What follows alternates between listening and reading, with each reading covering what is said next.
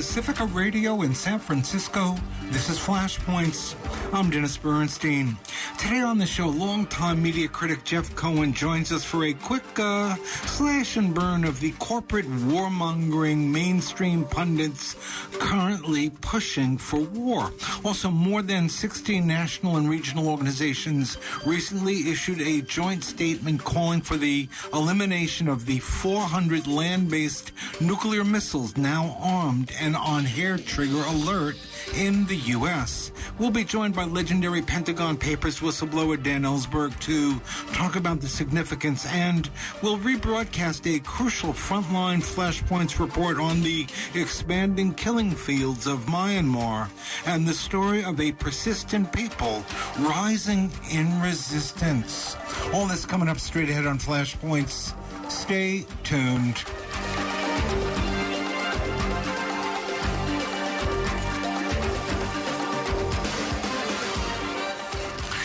And you're listening to Flashpoints on Pacifica Radio. We broadcast every weekday from 5 to 6 over the Pacifica Radio Network. Uh, we are broadcasting today from San Francisco, and we are welcoming our brothers and sisters at KPFK in Los Angeles and in Southern Cal. And again, uh, we are happy to have you along, and we're really delighted to have joining us now Jeff Cohen, old friend of mine. He's a media critic, columnist, documentary filmmaker, and uh, retired journalism professor who founded the Media Watch Group FAIR in 1986. For years, he was a regular pundit on CNN, Fox News, MSNBC, discussing issues of media and politics. He is the author of Cable News Confidential, My Misadventures in Corporate Media. Jeff Cohen, it's great to have you back on Flashpoints. Welcome. Great to be with you, Dennis. Well, okay, listen, I, I really want to set you loose uh, on the corporate press, but, uh, you know, the liberals are sort of maybe you could call them stenographers for the State Department and the Pentagon, but I think they're also out of control cheerleaders for the war. Uh, how would you analyze coverage of this sort of leading up to whatever is going to happen with Russia in the Ukraine?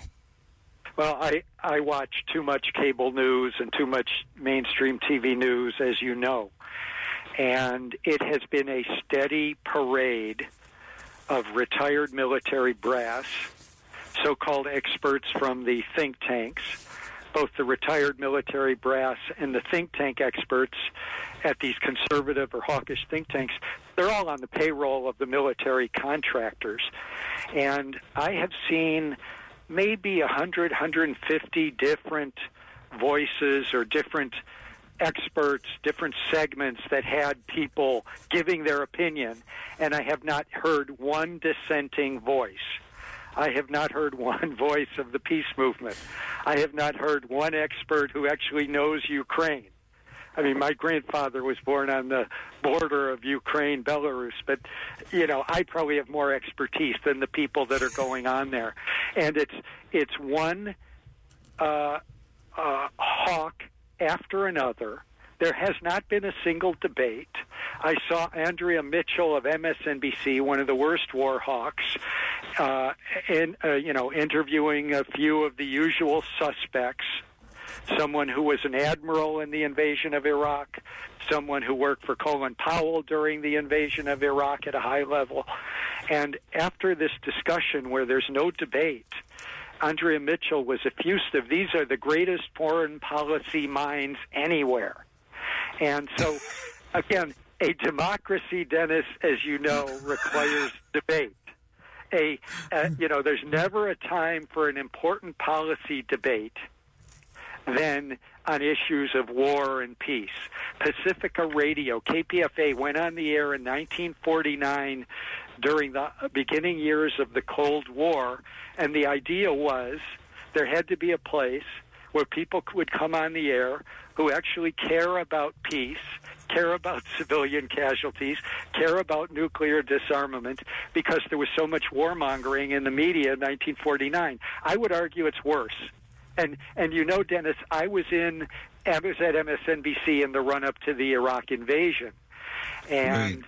Uh, you know, we were censored, suppressed, and then terminated by management at MSNBC because they believe we tried to put on too many dissenting voices in a media that was 95% let's invade Iraq, let's invade Iraq today.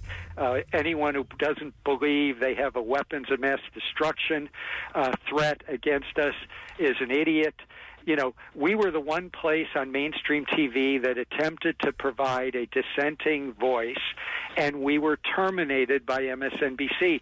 No one's making that effort anymore. I'm not, uh, you know, the questions from uh, whether it's Wolf Blitzer on CNN or Jake Tapper on CNN, uh, are we being tough enough with Putin? Are we standing up? Isn't this too soft on the Russians?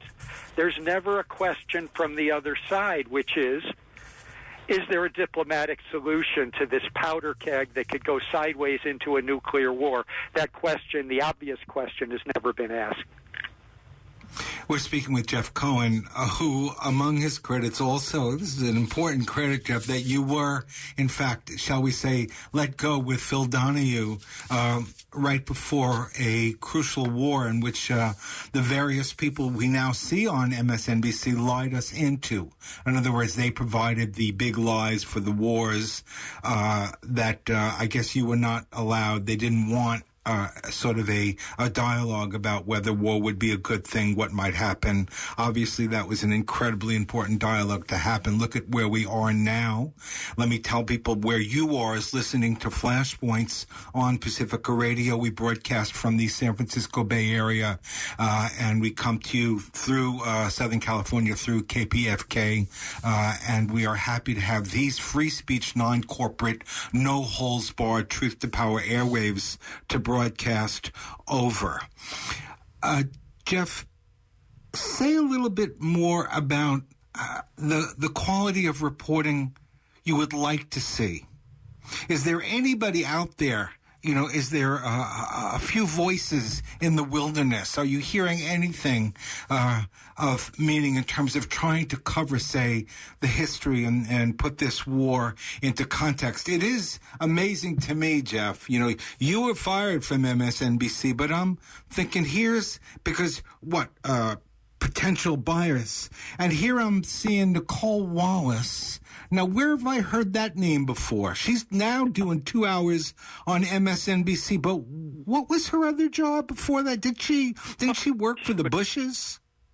Yeah, she was a Bush spokesperson. There's all sorts of Bush spokespersons. Communications uh, director, I think, Jeff. Yeah. Oh, yeah. On MSNBC yeah. and CNN, there's yeah. many of these voices that are considered heroes because they're against Trump, and many of them uh, were involved in selling the war in Iraq. I mean, keep in mind, there are experts. They just don't get into the mainstream media. You ask me, are there any in the mainstream media doing this kind of reporting with the history? No. I haven't seen Katrina vanden Heuvel on the air from The Nation, the editorial director. I haven't seen uh, Mr. Matlock, the former U.S. ambassador to the Soviet Union as it was dissolving. I mean, the history is out there.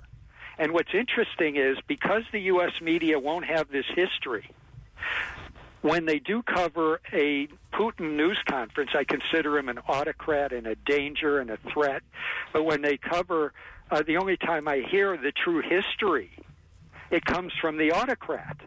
It comes from Putin.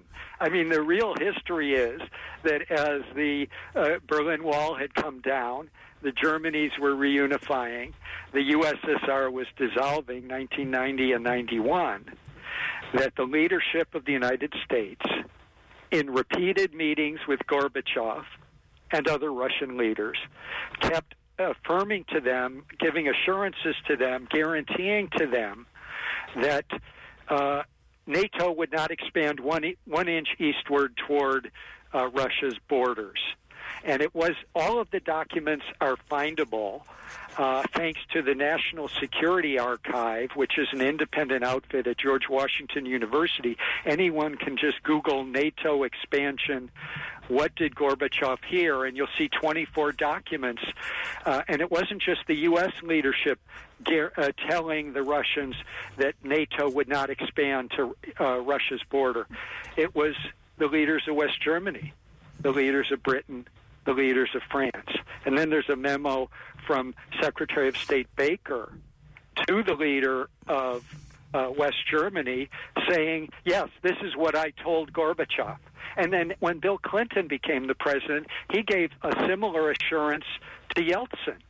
So uh, it shouldn't be that the only, you know, I, I was listening to CNN the other day, and they ran it as Putin claims. Putin gave a lecture at his news conference about what purported to be history and NATO's history of deceptions, claiming the alliance wouldn't move one inch eastward. Uh, U.S. officials have denied making such promises. Again, that, that may seem balanced. It's just not journalism when you've got dozens of diplomatic declassified documents showing that these assurances were made in uh, as the Cold War was ending. And frankly, uh, there is no reason for Ukraine to be in NATO. You know, there is a diplomatic solution. If Katrina was on uh, from the Nation magazine was on these shows, she would talk about the Minsk Normandy Accords, the protocols that were negotiated as an attempt to stop the ongoing civil war in eastern Ukraine by France and Germany alongside the leadership of uh, Russia and Ukraine and it called for a neutral Ukraine that wouldn't be in NATO. It called for demilitarizing the Ukraine Russia border with international monitors. It cor- called for some sort of slightly more autonomous or provincial authority in those disputed eastern. Uh, provinces of Ukraine. But the idea was to create an independent Ukraine that Russia could live with, that Russia wasn't concerned about, that Russia wasn't threatened by and um, you don't hear about the the, the uh, Minsk Normandy Accords. It just does not come up. And, well, and, you heard Katrina. You heard Katrina on these on this show last week saying oh, yeah. all on, right. saying all these yeah. things. Yeah, she gives the whole history. She knows the history. Yeah. She speaks Russian.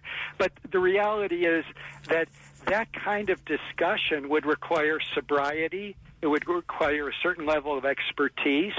And all we get out of the allegedly corporate liberal media, CNN, MSNBC, is this cheerleading for war. The public doesn't go along with it. You know, the poll, there was a poll conducted by Data for Progress, 1,200 likely voters about a week ago. And they said, uh, do you uh, agree or disagree with the idea that the U.S. should strike a diplomatic deal with Russia to avoid war over Ukraine?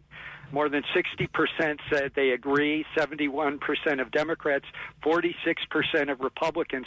So there is some war weariness on the part of the U.S. public. There's a huge peace movement. Code Pink and Roots Action and a hundred other groups signed a statement uh, to President Biden tone down the rhetoric, work for a diplomatic accord, uh, give a guarantee. Uh, that the Ukraine will not become part of NATO. Uh, you know, no NATO expansion of any kind. Uh, have a moratorium on that. There's simple solutions to get out of this very, very dangerous uh, situation we're in, and no one knows how dangerous it is more than your next guest, Dan Ellsberg. Well, that's for sure, and that's a terrifying interview. Uh, and um, the point that he makes, and he made well with the, uh, along with a, uh, a, piece he did with Norman Solomon, The Nation, uh, about how when we enter these periods uh, in terms of this kind of distress level and are we going to war, we even all these weapons that are already on hair triggers are yes. one step closer to having a nuclear war. There's no room. The the Bulletin of Atomic Scientists have no more room to push their midnight clock without you know going over the other side. Yeah, we're we're in the most dangerous situation since the Cuban Missile Crisis. There could be an accidental nuclear war. 90% of the nuclear warheads are in the hands of the U.S. and Russia, and they're pointed at each other. And you don't have anything resembling independent journalism, tough questioning, and dissenting views in a full debate. And you need that to happen before a war breaks out. They didn't allow us to do that when we were at MSNBC with the Phil Donahue show, but we need it now more than ever. Wow. All right. Well, that is the voice of uh, Jeff Cohen, old friend, uh, media critic, columnist, documentary filmmaker, retired journalism professor. He founded the uh, the Media Watch Group Fair in 1986. For years, he was a regular pundit on CNN, other networks, and uh, he's written a book, Cable News Confidential: My Misadventures in corporate media. Jeff, thank you for the great work you do deconstructing this uh, media and these kinds of reports because it absolutely drives me nuts up a wall. And I think it has a profoundly numbing effect and a dangerous effect uh, on people that just sit there and think they're like they're hearing a liberal point of view. And thank you so much, Dennis, for giving the other side, the side of peace, the side of diplomacy, the side of sanity. Thank you for your work. All right. Uh, Jeff Cohen, you're listening to Flashpoints on Pacifica Radio. My name is Dennis Bernstein. Short break, and then we're going to come back with that Ellsberg interview. Uh, he also talks about uh, saving the life of Julian Assange, who sort of helped stop a war or two. Stay with us.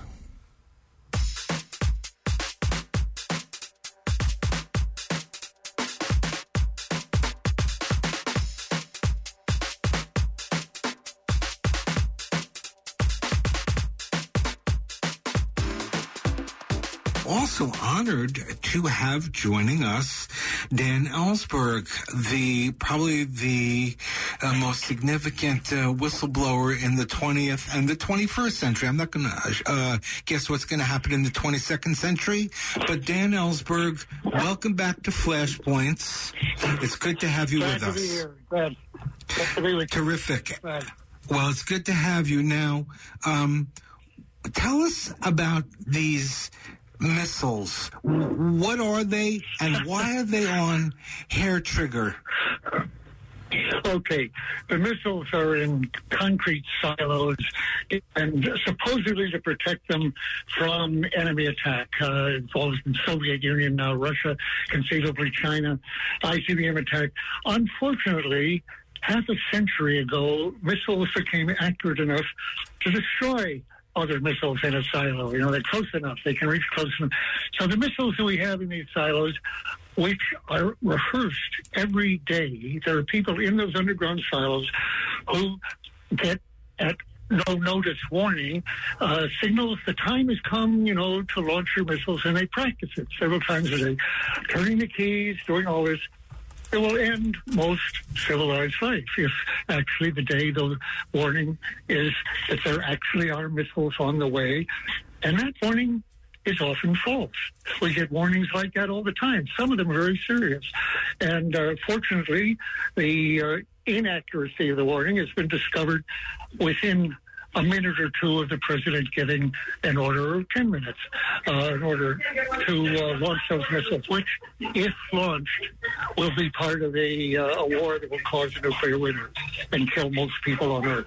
So, in other words, it's obscene, it's absurd, it's ridiculous to think of having a system that will destroy civilization on a 10 minute alert and to think of a person, one president, or in Russia, Putin, or in others who have their fingers on the trigger, others being able, uh, being confronted with the notion, if you don't launch those missiles, Mr. President, we will lose that trillion dollar investment.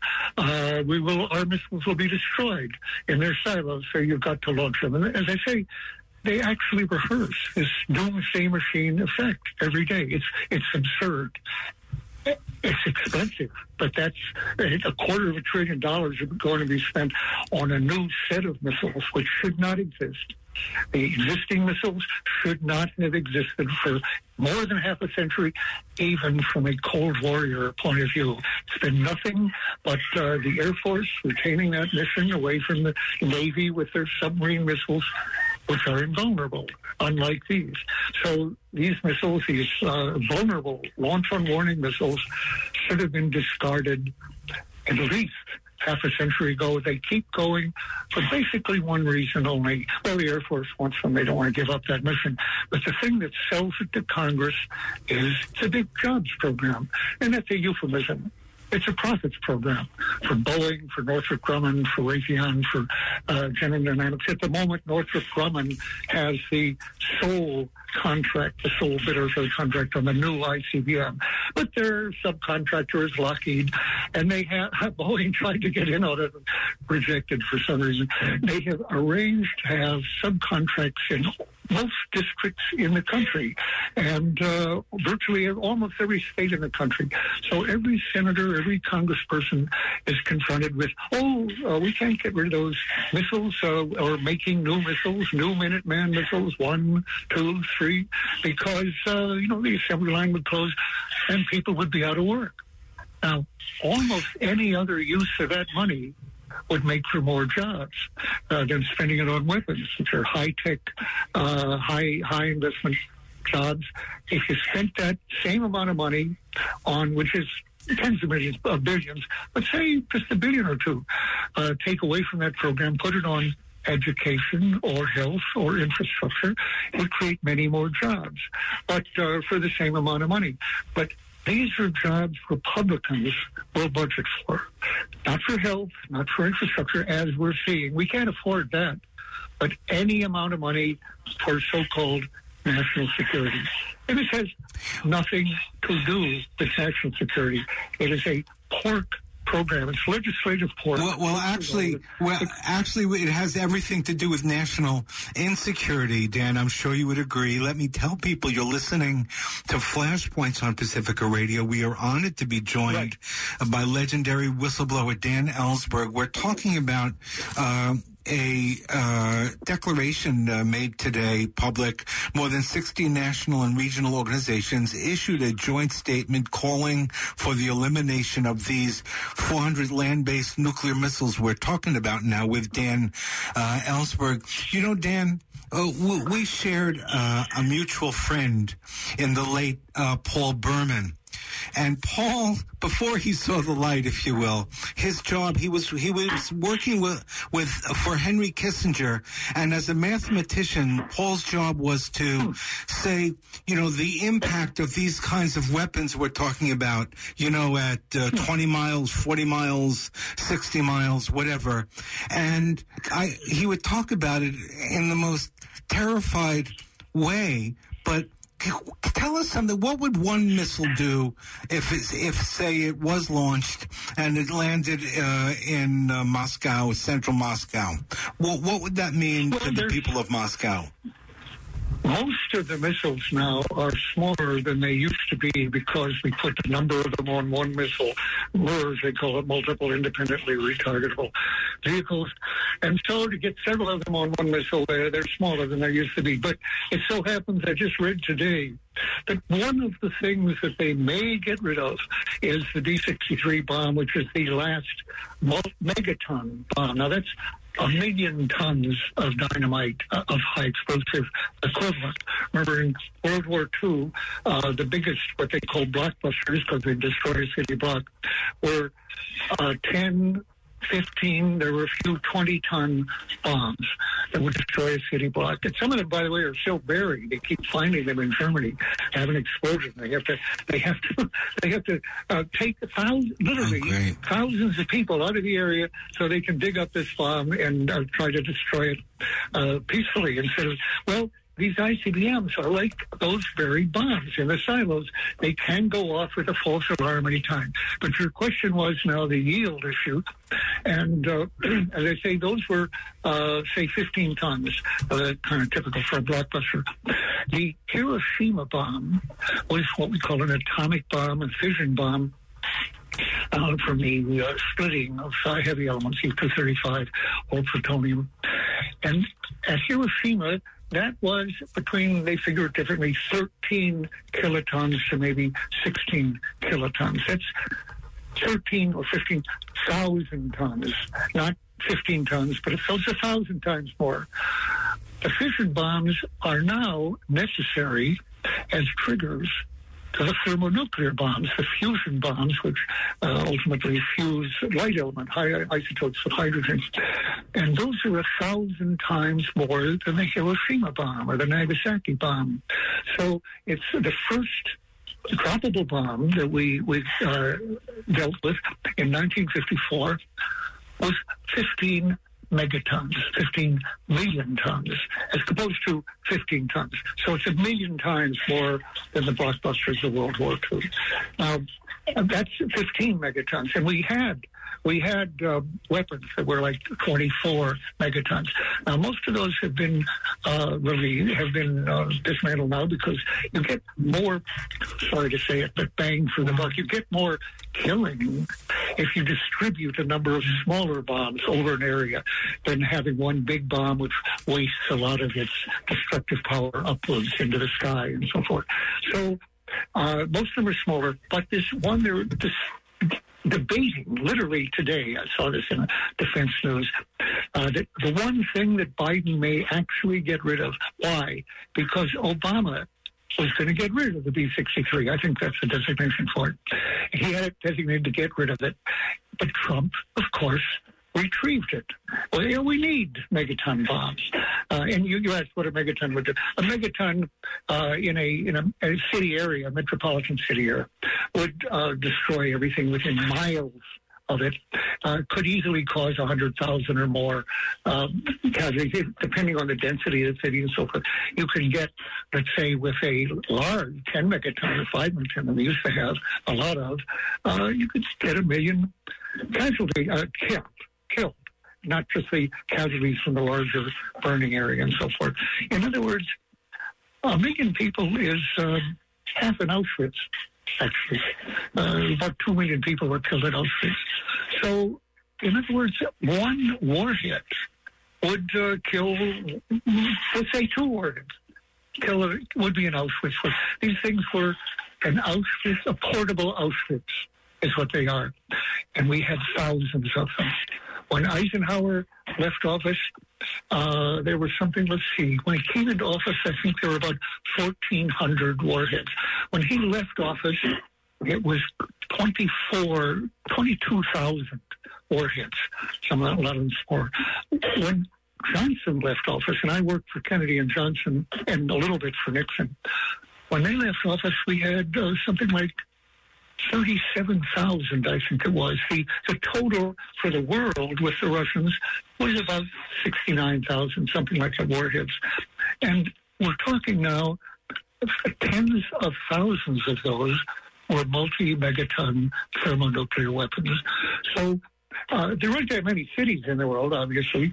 Uh, Herb York a director, first director of Livermore Labs in charge of the site, doing a lot of H-bomb thermonuclear research, later head of research and engineering in Defense Department, later a major arms negotiator.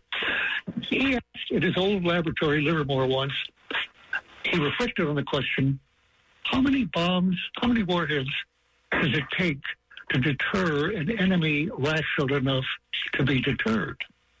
And he said, I could ask people about that. He said, in my mind, I think it's like one or maybe 10. Uh, think, for example, of how much deterrence Saddam would have had if he'd had 10 terminal, even 10 atomic weapons, um, and so forth. He said, okay, let's go from another point of view. What is the maximum number of deaths that one man should be able to bring about? In a short period of time. Well, there's no simple answer to that. But let's just say, suppose it were World War II, 60 million deaths over six years. So, well, that would take about 100 warheads, 100 kiloton warheads. So maybe more than that, but not much more than that. So I said, it seems to me that the appropriate number to deter nuclear attack we're talking national security now, against a nuclear opponent is between 1 and 10 or 100, and closer to 1 than 100. We have reduced our stockpiles after the Cold War by 80%. And we still have, or agreed to have, 1,550, not 100, not 10, not 50, 1,500 weapons on alert now, half of them at sea, half of them, a little less than half, vulnerable in in uh, the Minuteman silos. And the Russians, about the same. We're both supposed to have 1,500. They have a little bit more. This has no relation to, to national security or to deterrence of attack. It is uh, a military-industrial complex plugging along, getting campaign donations, satisfying uh, service desires to be in the game, uh, competition between the Air Force and the Navy. The Army gets out of this particular competition. And uh, as I say, campaign donations, jobs, there really are jobs. Um, and get rid of them? You can't. We're calling, we have 16, 60 groups now. Some are just positions for social responsibility and others. Calling for the elimination of these weapons. Is that going to happen? No, we don't come to Congress with bags of money like uh, the hundreds, hundreds and hundreds of lobbyists uh, from these corporations do. Uh, we just say it's wrong to be preparing to end most human life, not all of it, most human life at a moment's notice. That shouldn't we we shouldn't be doing that, and uh, but we are because uh, it pays. Well, uh, we're speaking with Dan Ellsberg. We're talking about uh, uh, a declaration today. Uh, 60 national regional organizations uh, issued a statement calling for the elimination of of these warheads. We're talking about some 400 land-based nuclear missiles now armed and on hair trigger alert. What is hair trigger? What exactly does hair trigger mean? It means that all of those weapons, Minuteman missiles with solid fuel, can be fired at a moment's notice, are to be able to be launched within actually a couple of minutes in terms of the missiles. The reason you talk about 10 minutes is it doesn't take that long to uh, get these missiles off the ground when they get a warning, which may or may not be a correct warning. It may be a false warning. The 10 minutes is the amount of time the president would have after they have detected the missile, after the enemy missile, after it's launched, and gone up in various ways, infrared satellites when they launch uh, the of missile, then in the uh, stratosphere, the, or the upper, uh, the upper regions, and coming down, the radars, the various things is this really a missile attack? They have to ask. Well, actually, nowadays, uh, people are always putting up uh, weather weather satellite uh, weather satellites, or different kinds of satellites with missiles, sending up missiles for uh, various kinds of tricks. Countries, so they get a lot of on their warning system. They get a lot of warnings, but they filter out a lot of these, and they're coming. Hmm, how many are coming? Are they? Where are they coming from? Where are they coming to? It takes about 20 minutes to decide whether there's actually an attack on. If there is an attack, it lands in 30 minutes. So uh, I, you know, I'm a little rough on the calculations here, but the 30 minutes is a pretty good figure for that uh, for the Soviet Union or Russia now to come at us or China. So uh, part of that time is taken, and the president has maybe several minutes or as much as 10 to decide get those Minuteman missiles off. He doesn't have to decide about the sub-launch missiles, 700 warheads at sea on patrol, enough to cause nuclear winter in themselves. So that's a doomsday machine. Um, and then the Minutemen are another doomsday machine, meaning killing most people on Earth. So we've got two of them. Uh, and then we have bombers who could do it too. So uh, he has no great pressure on him to do anything about the subs because they can last months, a year under there is nothing but. The Minutemen, however, he's about to lose. And one could ask, so what? What good is it to put them off if we're under attack? I don't think anyone has asked that question in the White House or the Pentagon ever. And I was working on war plans 60 years ago on this, and uh, certainly that was un- unthinkable. It wasn't just unsayable; it was unimaginable why why fire these weapons if they're at us? You know, the, their missiles are already on the way. We can't destroy them. It will just add to the. Uh, well, we didn't know about nuclear winter then, but in 1983, uh, that's 40 years ago now, they realized that the smoke from the cities we would hit, uh, whether or not they were admitting they were destroying cities, but they were hitting command and control targets in the cities and air bases next to the cities and air defenses and this and that. Hundreds and hundreds of cities would burn in firestorms, unusual storms as at Hiroshima, where the smoke would be lofted into the stratosphere where it wouldn't rain out. And it would go around the world within days and cut off about 70% of the sunlight, enough to kill all harvests. And depending on the season of the year, it will even in spring and the summer freeze lakes, freeze uh, rivers, and so forth. But the main thing is it would kill all food production. And uh, our stores of food production in the world, a lot of them in the U.S., are worth about 60 days. Well, we wouldn't be exporting a lot at that point. Uh, and by the way, we would have lost our cities pretty much. But anyway, within a year, nearly everyone would be dead. Not everyone, because the scientists who work on this, like Brian Toon, uh, Alan Robock, who done these calculations, say no, probably between one and ten percent of the people would survive. People in Australia on the shores, in New Zealand, like Peter Thiel, who's bought up a lot of land in New Zealand uh, for this purpose would uh, survive on fish and moths and whatever food they stored.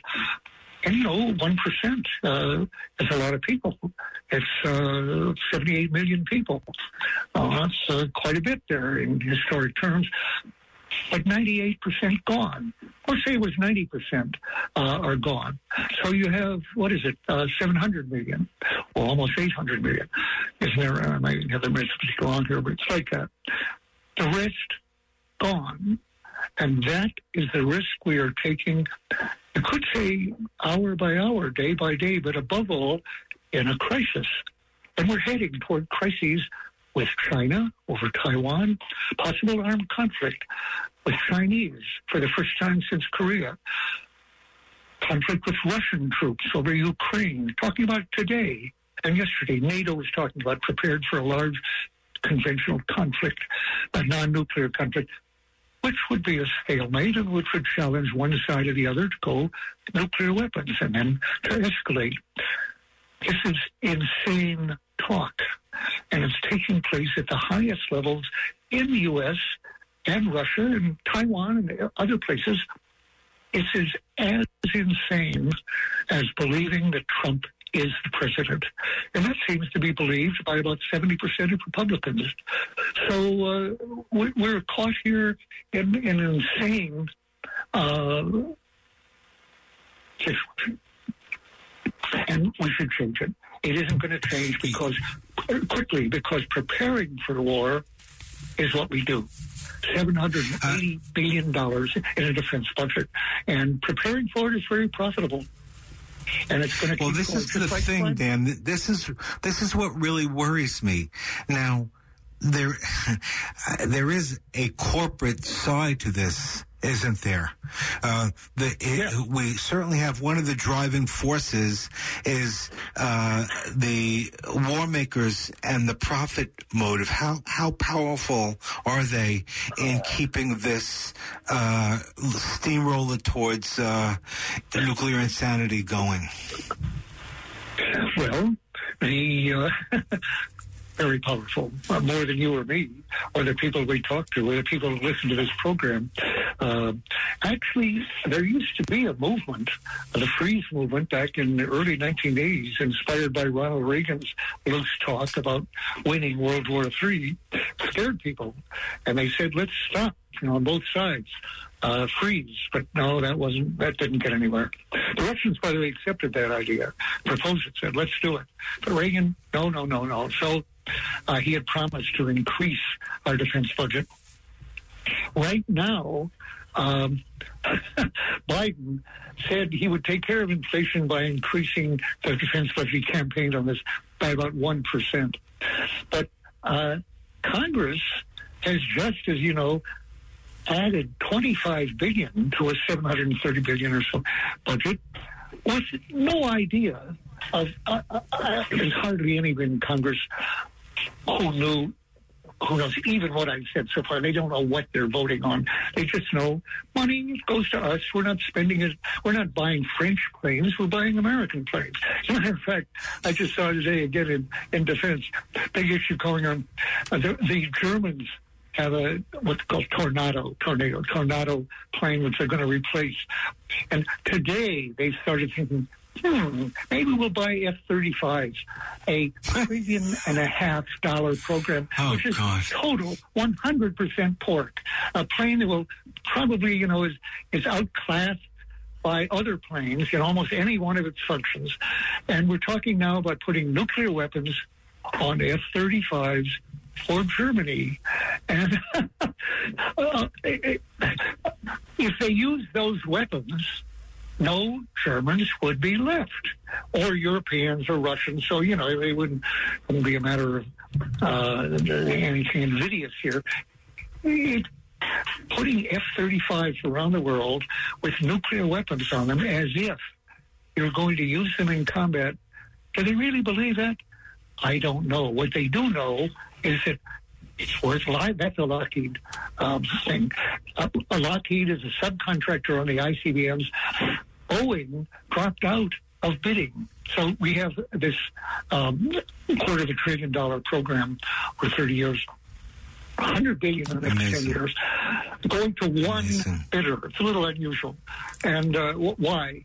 Because Boeing noticed that Northrop Grumman had just bought a solid fuel company that makes the fuel for the missiles. And in theory, they're supposed to be able to sell it, you know, to any aircraft company that uh, wants it on the same basis. But Boeing suspected that Northrop Grumman would get a better deal out of this from the company they had just acquired. So they they dropped out. These are the kind of, in other words, they are bidding on doomsday machines. And this is not Oh, like God. bidding on Zyklon B for for for six million people uh, in Auschwitz and uh, and uh, other places in Germany. We're not talking about six million people.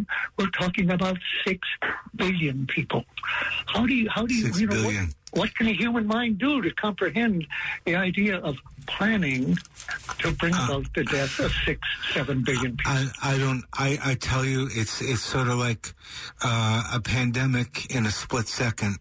Uh, we're, we're out of time, Dan, uh, but I, I would love to give you thirty seconds uh, for a shout out to Julian Assange. Well, so people remember. during- during a Listen, I have to say, you, you introduced me as, you know, whistleblower of the 21st century. No, I was in the last century. I did release some top secret stuff this uh, this year about Taiwan to no effect that I can plead. But this morning, I got a call from Marion, Illinois, Supermax prison uh, with Daniel Hale, who I would say, along Yes. with Ed Snowden and Chelsea Manning and Julian Assange, these are the whistleblowers of the 21st century. Why is Daniel Yes. Hale in a supermax prison wrapped by COVID, enormous COVID, and for having revealed that we kill many, many, many more people who are not targeted in our drone program, our assassination program. We kill 17 untargeted people for every targeted person we assassinate.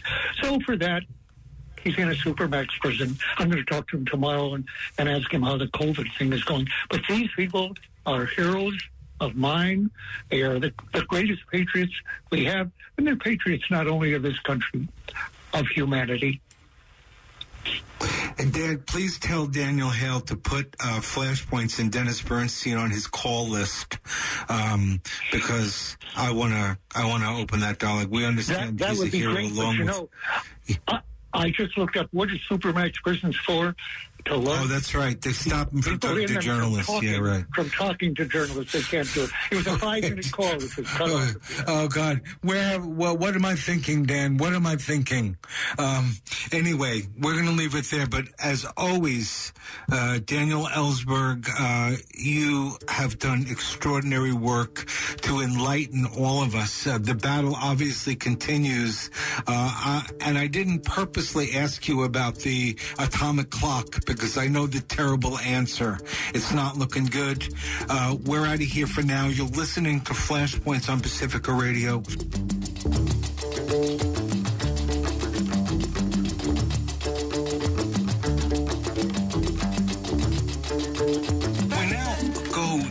To the border. Uh, we've been covering, uh, doing drumbeat coverage of the situation in Myanmar, and now we go directly to the border uh, between Thailand and Myanmar, where uh, many, many hundreds, uh, thousands have fled or fleeing a uh, expanding crackdown by the Burmese dictatorship. It's been violent, targeted. The worst targeted is, is the medical profession. Uh, can you imagine? They're under attack in the middle of a pandemic. Joining us is our good friend Ginny Hallacy. Uh, she is a filmmaker. She's been covering the situation in Myanmar for many years. She joins us at the border. And Jeannie Hallacy, welcome back to Flashpoints. Tell us exactly where you are and, and just give our audience uh, a sense of what you've been covering over the last couple of weeks. Thank you, Dennis. It's a pleasure to be back on Flashpoints. And um, I'm sitting here next to a Burmese activist. And um, for the purpose of security, we will call her Winnie for this interview. And she's also going to be speaking with me today. Uh, we're in a border town um, along the Thailand Myanmar border where thousands of activists like Winnie have fled for their lives to escape arrest or torture in detention or worse. Uh, Winnie was among those activists who took part in the organized protests when the military seized power exactly one year ago today. So today is a very somber day here along the border and across Myanmar as this one year anniversary of the illegal military coup that refused to accept the election results that would have seen Aung San Suu Kyi's National League for Democracy Party take the dominant seats in parliament once again. Um, they overturned the election results, claiming fraud, have arrested Aung San Suu Kyi and the president, as well as other key members of parliament. And when the people responded to say no more military rule, the military completely underestimated the passion and the determination of the resistance that is now called the People's Revolution here. So people like Winnie, who are sitting next to me, are actually considering themselves to be part of a revolutionary movement to end these decades of military dictatorship.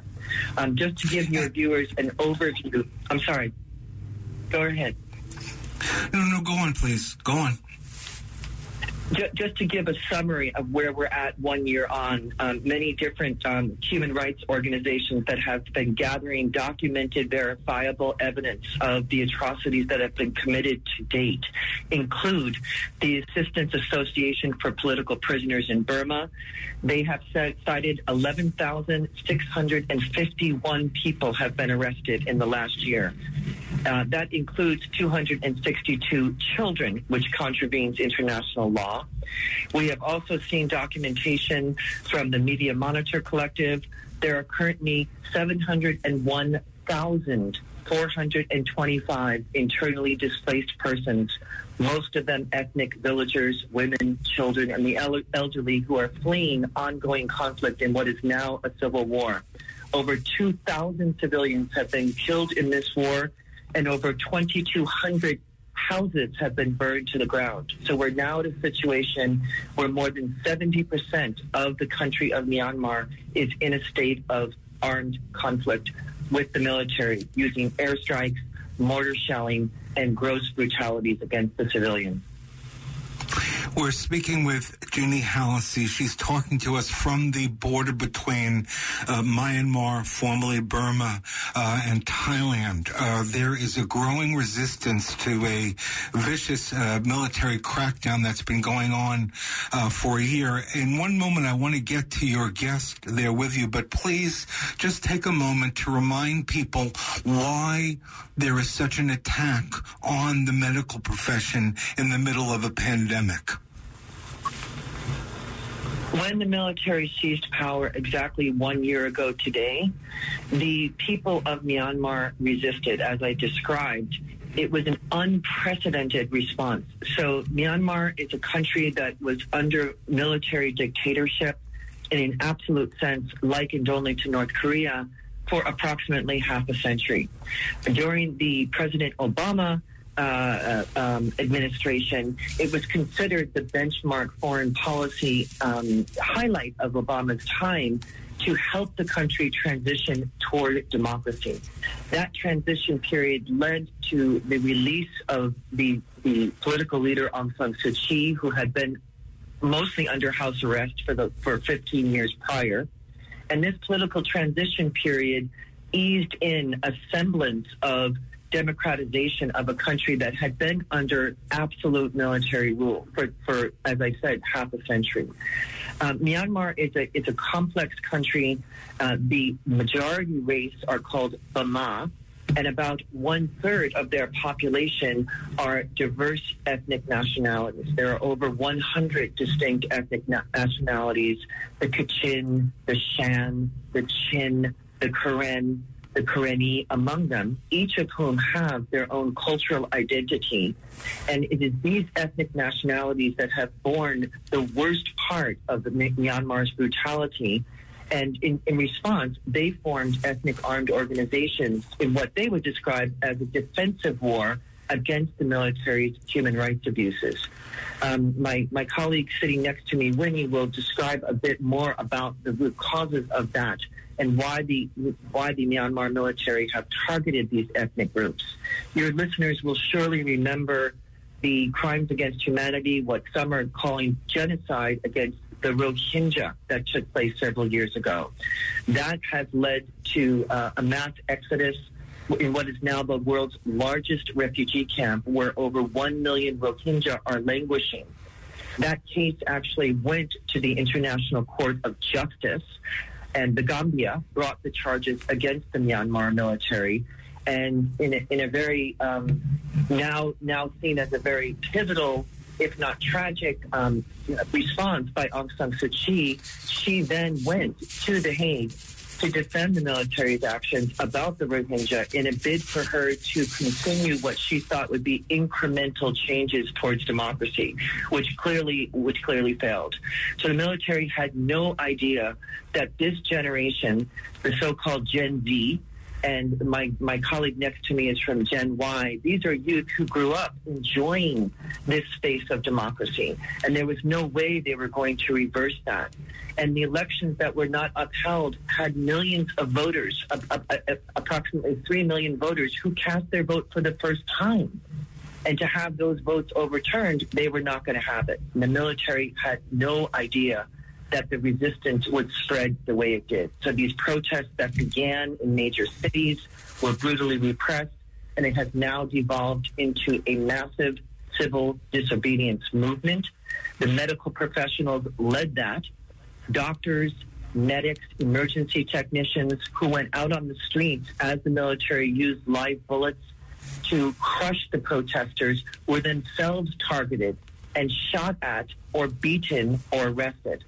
So among those who have fled include the medical professionals, and the healthcare system is in a state of collapse in the midst of a pandemic with very low numbers of people vaccinated. Amazing. That's the voice of Jeannie Hallacy again. She's a filmmaker, a contributor to the Flashpoint show here on Pacifica Radio. My name is Dennis Bernstein. You are listening to Flashpoints, and uh, again, where uh, we broadcast from the San Francisco Bay Area over KPFA. We are delighted to welcome uh, onto the show our sister station KPFK in Los Angeles. Uh, and now, what I'd love you to do, uh, Jeannie Hallacy, uh, is to again set the scene, remind our listeners listeners where you are and introduce us uh, to your your partner there, your collaborator. So we are in um, a Thailand border town. Um, the the Thailand um, has a 1,500 kilometer long border with Myanmar on its uh, on one side of its border. Myanmar borders Thai, Thailand, China, India, and Bangladesh, but its longest border is shared with Thailand. And Thailand has been the place over decades where ethnic villagers have fled because the civil war in Myanmar against these ethnic groups is actually the longest running civil war in the world, unknown to many people. So Thailand has a long history of being the recipient of these refugees who flee here. And with this latest brutal crackdown that has seen massive arrests and, and the, the conditions that I described, thousands of activists who are not ethnics, but were people who were um, members of civil society, people who were professionals, people who were government servants or working in different capacities, but had taken part in the civil disobedience movement, a nonviolent form of stopping work to express their resistance to military takeover, were then themselves targeted. And my colleague next to me is an environmental activist who has a long history of working in civil society to develop communities' awareness of environmental issues that directly impact particularly ethnic areas. So she was among those who had to flee for her life and had to disguise herself whilst heavily pregnant, along with her husband who had to disguise himself and take a car and have somebody disguise themselves as a Buddhist monk to pretend that they were wealthy investors driving towards the Myanmar border to get to a place where they could then flee for their lives across this river that leads to the town where we are. So we are in a place where, um, at the edge of the town, you can see Myanmar. You can you can talk to people. You can shout out to them, and they can hear you from this side of the border. And this borderland area um, along Thailand has now seen hundreds of thousands of ethnics who have fled for their lives. So there are hotels all over this town where there are several thousand activists who are being housed by the IOM, the International Office of Migration, waiting to be sent to our country, the United States, as a humanitarian parole for emergency extraction for their lives. Uh, this day will be marked by a silent strike. So across Myanmar, all of the activists and those people, because now this resistance, this revolution is truly every village, every town, every city across the country has clearly stated they want this dictatorship to end. And the way they will express that today is through a silent strike. So from 9 a.m. to 3 p.m. today, all businesses will shutter their doors in a form of resistance. Taxi drivers, buses will stop driving to empty the streets of the city to show the military through the only non-political, not non-violent means left to them, which is silence, to show them this is now the end of dictatorship. In response, in a sort of Orwellian, absurd response that the military has had, they have actually issued orders to arrest people who take part in a silent strike. How would one do that? If a business is shuttered, they will actually enter the business and charge the business owner for not opening their business and arrest them. This is the level of brutality and I, I would actually say kind of desperation that the military has now resorted to in desperately trying to hold on with their last fingernails of any vestige of power that they think they once held. It is gone. This is the time for wow. change. This is an historical juncture in this country. After decades of trying, this is the historical juncture. And everyone I have met here has said, we will put our lives down. That's all we have left is our lives. And even if my life is given up, I will know the future will have freedom. That's the voice of filmmaker Jeannie Hallacy contributed to Flashpoints for us. We appreciate the incredibly good reporting you've been reporting on this story and this